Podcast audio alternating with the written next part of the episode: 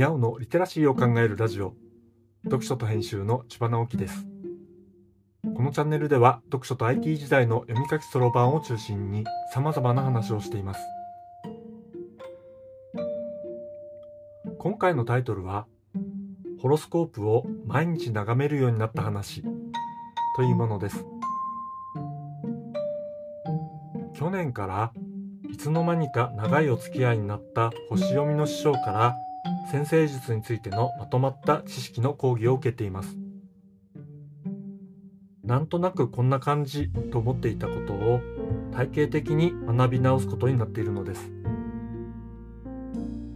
僕はそもそも誰かを占うということには関心がなかったので他の人のホロスコープを開いてみるということがほとんどありませんでした。別にそれでいいと思っていたのですが体系的に学び始めてみると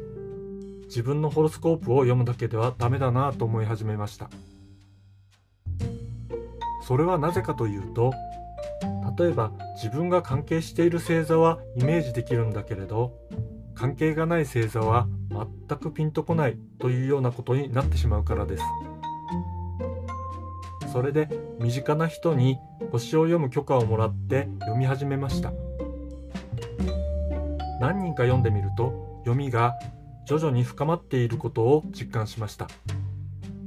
さらにそれを本人に伝えるときに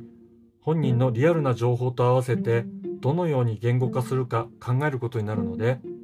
もっと深いイメージ作りをすることにつながりました。その過程で興味深い気づきがありました。星から得られるメッセージは抽象度が高いのでそれを具体的な言葉に落としていくときに読ませてもらうご本人のことも注意深く観察するようになりホロスコープの上にその人の顔をきちんとイメージできるようになりました。それだけでなく自分の日常の言動とかこれまでの人生について考えることが増えてきたのです。誰かのホロスコープを読むことは自分と向き合うことなんですね。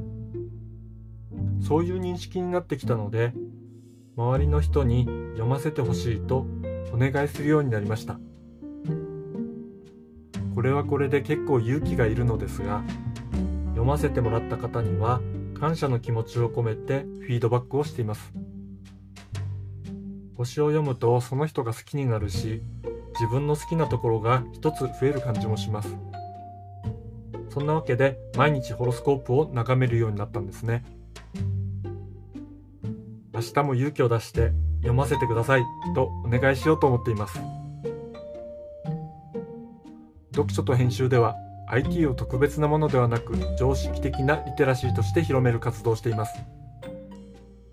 IT リテラシーの基礎を学べるオンライン講座をやっています。詳しい内容については概要欄のリンクからまたは読書と編集と検索して猫がトップページに出てくるホームページをご覧ください。この配信の書き起こしをノートで連載しています。概要欄にリンクがありますので、フォローいただけると嬉しいです。今日もワクワクする日でありますように。千葉直樹でした。ではまた。